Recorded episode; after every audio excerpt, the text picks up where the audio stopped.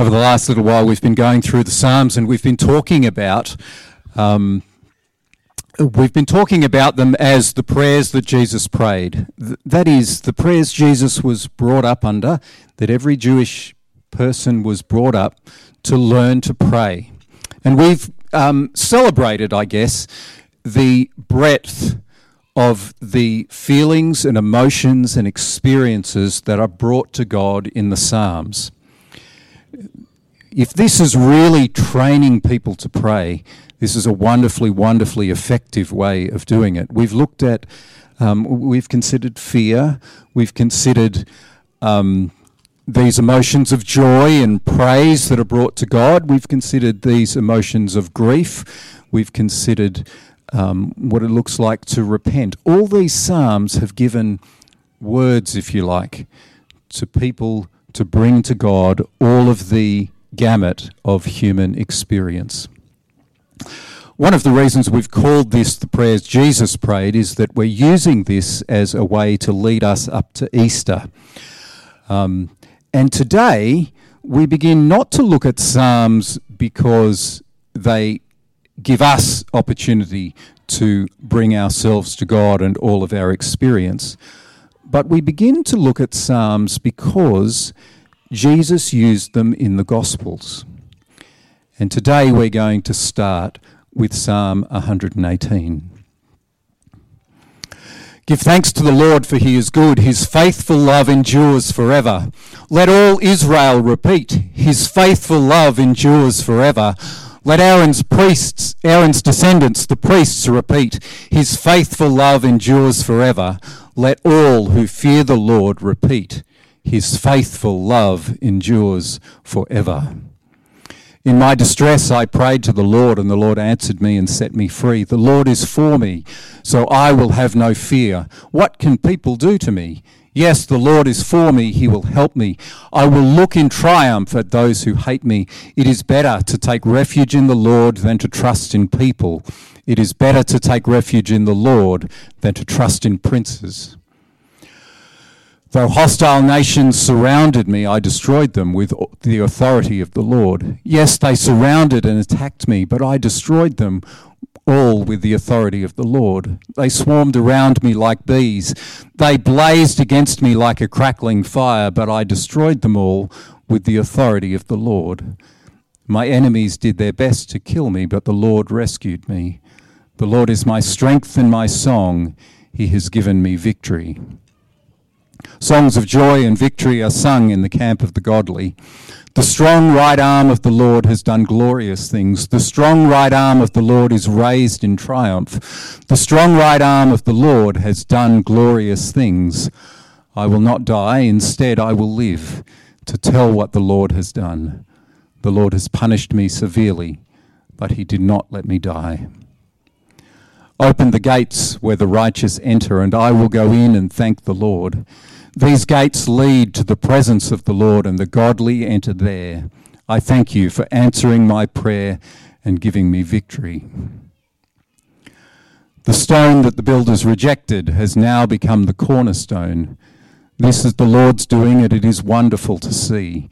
This is the day the Lord has made. We will rejoice and be glad in it. Please, Lord, please save us. Please, Lord, please give us success. Bless the one who comes in the name of the Lord. We bless you from the house of the Lord. The Lord is God, shining upon us. Take the sacrifice and bind it with cords on the altar. You are my God, and I will praise you. You are my God, and I will exalt you. Give thanks to the Lord, for he is good. His faithful love endures forever. Psalm 118, that's quite a long reading for us, isn't it? Um, there's a lot to get your head around there. Um, it's bookended, if you like, with this celebration of this invitation to give thanks to God um, because God's love endures forever. The Hebrew word here is hesed, which we trans- translate love or faithful love. Um, it's translated in lots of different ways because there's no exact parallel between Hebrew and English. Um, it, it, talks about a, a love that is steadfast and faithful, a love that is reliable. A lot of this psalm looks like um, its original intent was for those who would be on a journey coming into Jerusalem. And there are a lot of psalms, we call them psalms of ascent. So Jerusalem was built on a hill. And so um, people would come on pilgrimage to go into the temple, into Jerusalem, and into the temple to worship. And they would ascend um, up to Jerusalem. So we call them Psalms of Ascent. This has a lot of echoes of that, I guess you would say. Um, perhaps uh, this is a Psalm of David, we think. Um, perhaps it's uh, this is a, a, bit of a celebration cry as people come up after war, and uh, you know, an army coming up into Jerusalem, entering through those gates into the temple of Jerusalem. Perhaps it was also used by those pilgrims who would go from one city to another outside the walls of their own city, heading to the walls of Jerusalem. And in those in between places, as we saw last week, um, those in between places can be places of uncertainty, places of danger. So here is a psalm that celebrates arriving at Jerusalem. And they go through the gates of Jerusalem into the temple to worship God. And as they've survived this journey, as they perhaps have survived this war, survived this zone of uncertainty, they come in giving thanks.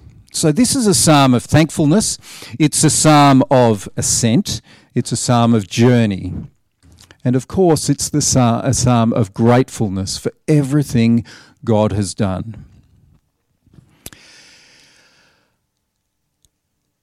In the middle of it, there is a reference to a cornerstone.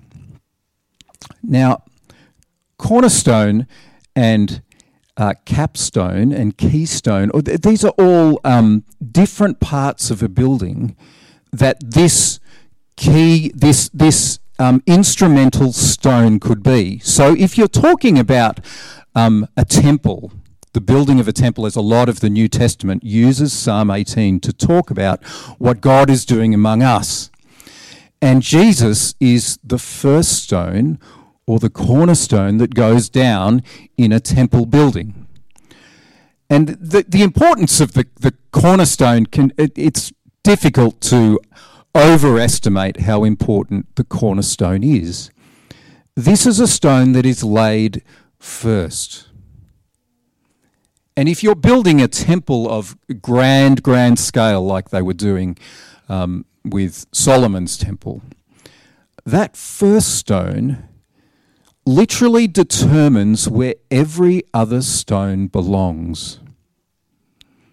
Everything is aligned, uh, everything in this building is aligned from this stone.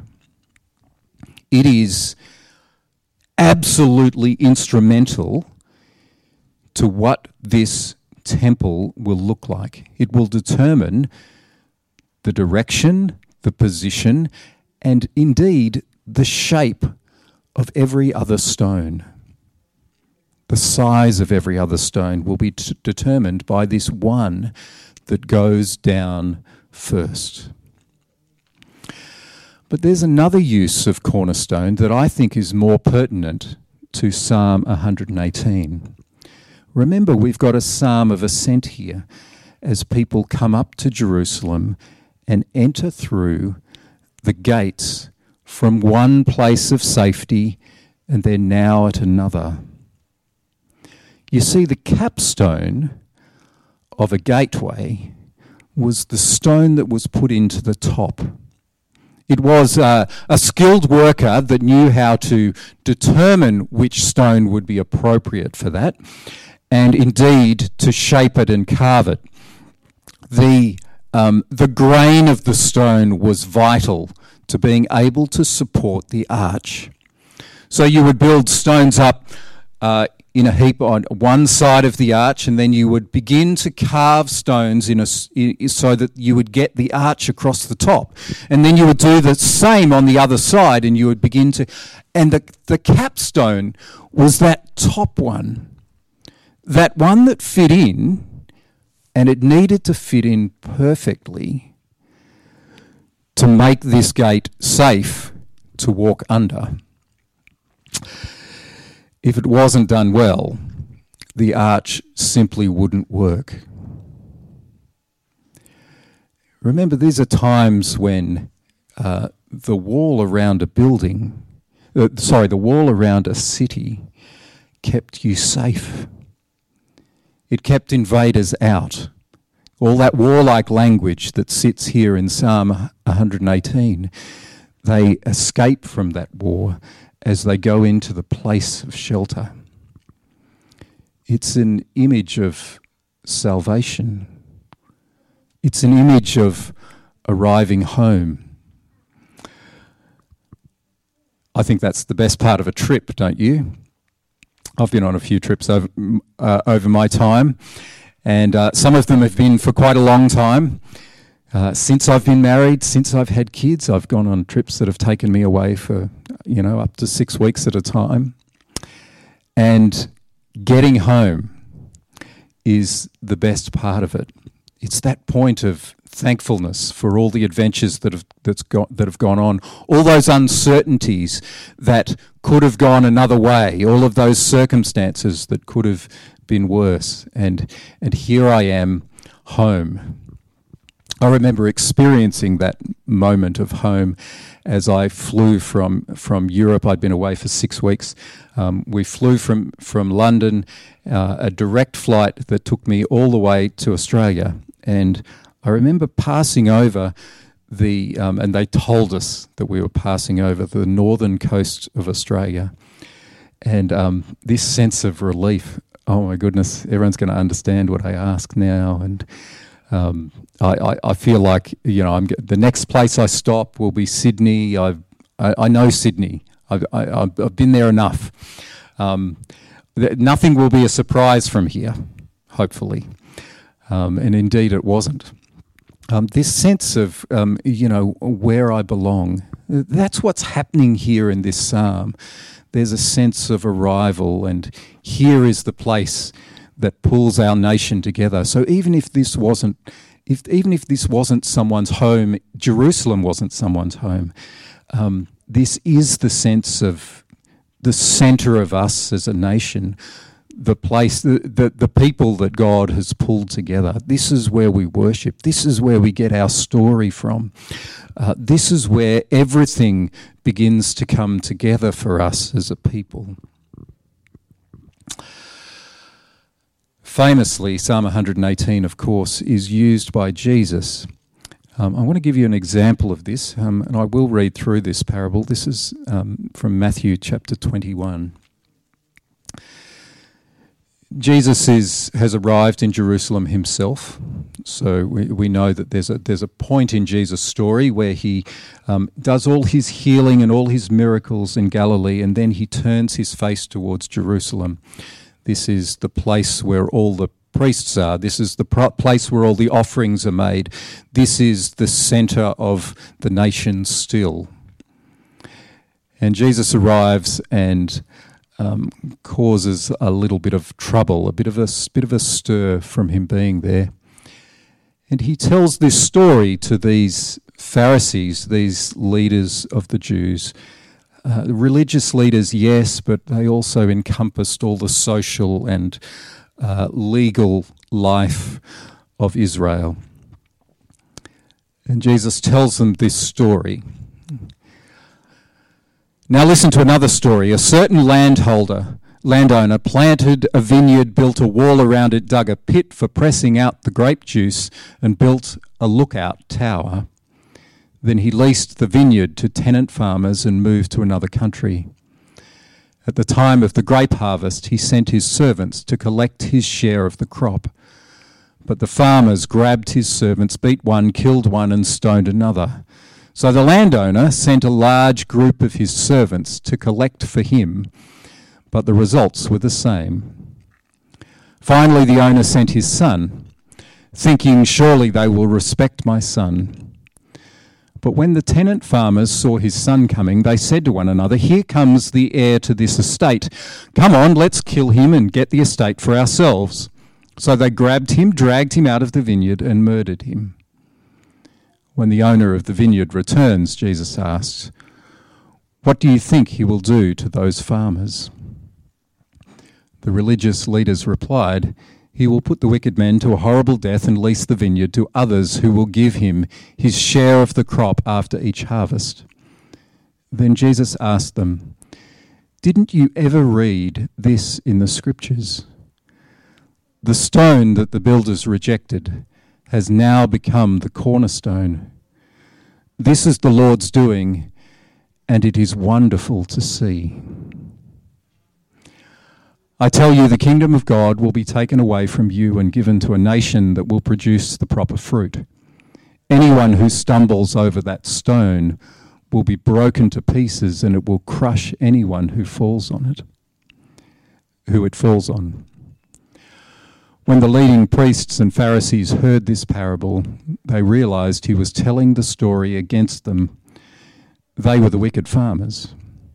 They wanted to arrest him but they were, afraid of the crowds who considered Jesus to be a prophet.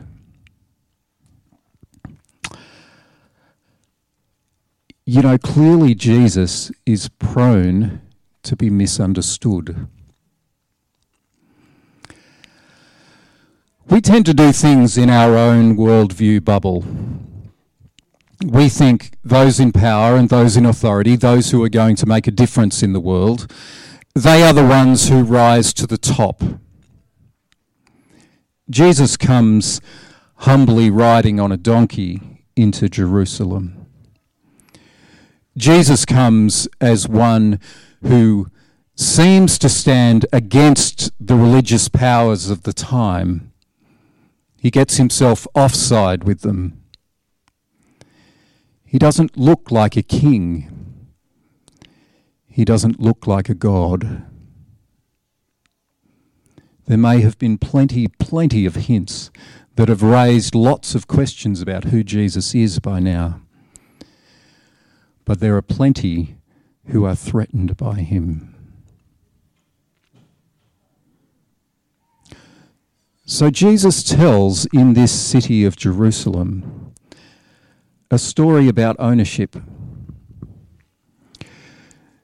there was a man who built a vineyard, made it exactly like he wanted it to be,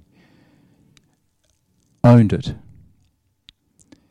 and then he let it out, he rented it out to others. Bizarrely, bizarrely,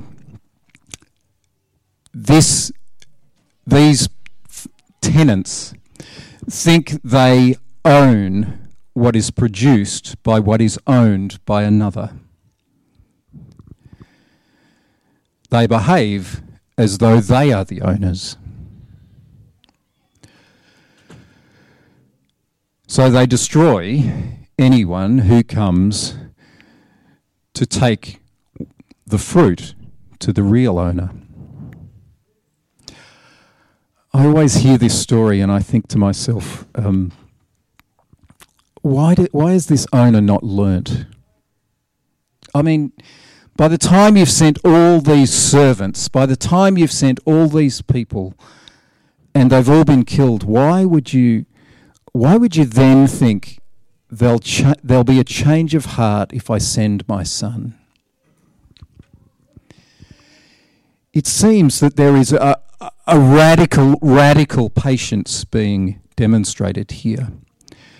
There is a radical grace being demonstrated here. There is a radical love being demonstrated here.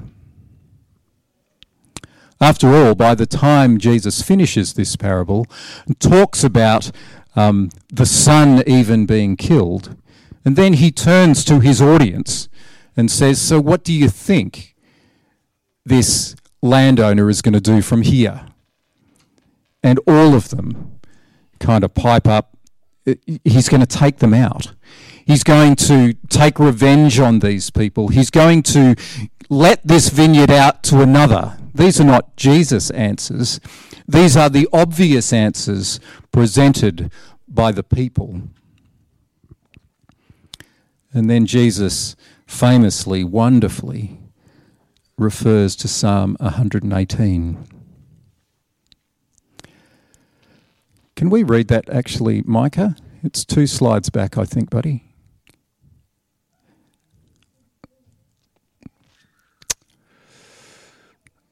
There it is. Yeah.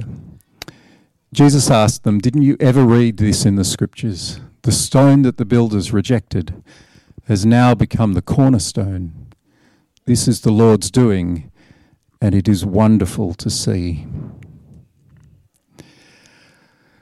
I always find this story very, very strange in that Jesus has just told a story about landowners who, sorry, about a landowner who rents out, then there's a whole bunch of murders and beating up. A son is sent, and then they kill him in the, with the idea that they will then own. And Jesus tells this quotes this passage The stone the builders rejected has now become the cornerstone. This is the Lord's doing, and it is wonderful to see. It's really saying, What do you see in Jesus? And you know their answer, the religious leaders' answer. The answer by those who have all the incentive to keep the system the same, the guy, the people who live off the system, their answer to this story and then this pointer to the idea that what is underestimated is becoming the key. It's becoming the way you can get into this place of safety. Their response is to leave and plan to kill him. I think that is a definition of insanity. That is seriously, seriously mad. Jesus has just told this story, and they set out to be the ones who will kill. Yet, right in the middle of this, right in the middle of this is this very clear statement that you will either see Jesus as the stone that absolutely matters, that determines everything, that provides a way of escape from the wild places, or this will be one who crushes you. Quite pertinent kind of language when you think that um, only 30 odd years after the death and resurrection of Jesus, Jerusalem is destroyed. That whole temple system is pulled down, and still to this day, it has not been rebuilt it is not the same. So I want to invite you today to begin to prepare for Easter. And I'm going to do that by asking you, what do you see in this alarmingly humble one? What do you see in this one who would go to the cross? What do you see in this one that would ride into Jerusalem not on a war horse, but on a donkey? What do you see in this one who is praised by the people and opposed by the powers that be? It's a very, very important question. Because if you think life is about climbing to the top and having more than everyone else, being more successful than others, if it's about being on the right and left of Jesus in his glory, rather than uh, you know, taking those thrones of the kingdom, if that's what life is about for you, this stone will crush you. You will look at Easter and you will not recognize the heart of God in it. But what if, just imagine for a moment, that our bubble around Earth that tells us that it's all about climbing to the top is too small? What if there is a much, much bigger picture to the universe and it is shown in the heart of this one we celebrate at Easter, who didn't simply conquer and destroy,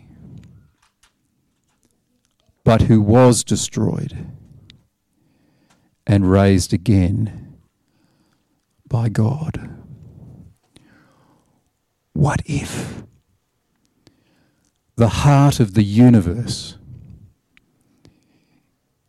at the heart of the universe, is one who is humble? What if at the heart of the universe is one who is giving? What if at the heart of the universe is one whose faithful love goes beyond yours, even when we don't do the right thing by this one? What if the universe is upside down because we think we are the right way up?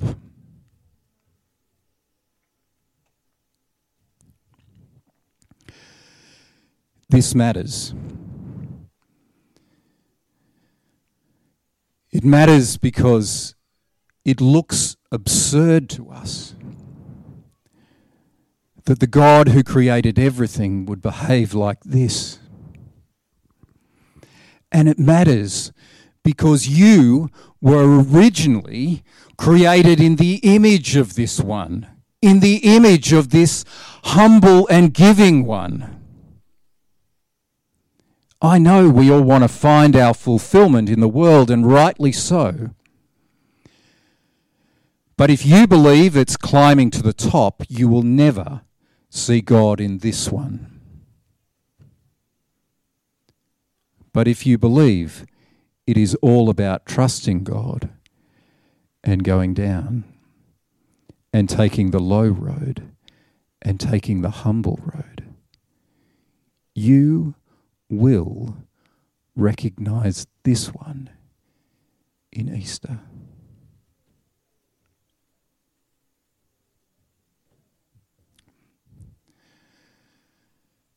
So, do you see, see Jesus as the capstone that creates a gate for you to escape into and find salvation? Or do you see this Jesus as a cornerstone that is building a brand new reality in the community of people he calls? Or are you going to fight this stone and find that it crushes you as you go to the top, but it urges you? Jesus urges you to live the life of humility and love and vulnerability and prayer and faith. Don't misunderstand. This Jesus going to the cross is the glory of God. this Jesus pinned to a Roman cross, vulnerable, naked, dying, bleeding, this is the glory of God. It is the heart of God revealed. And indeed, it is the heart of reality revealed.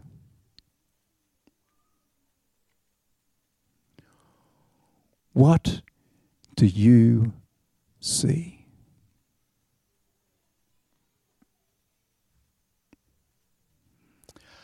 Amen.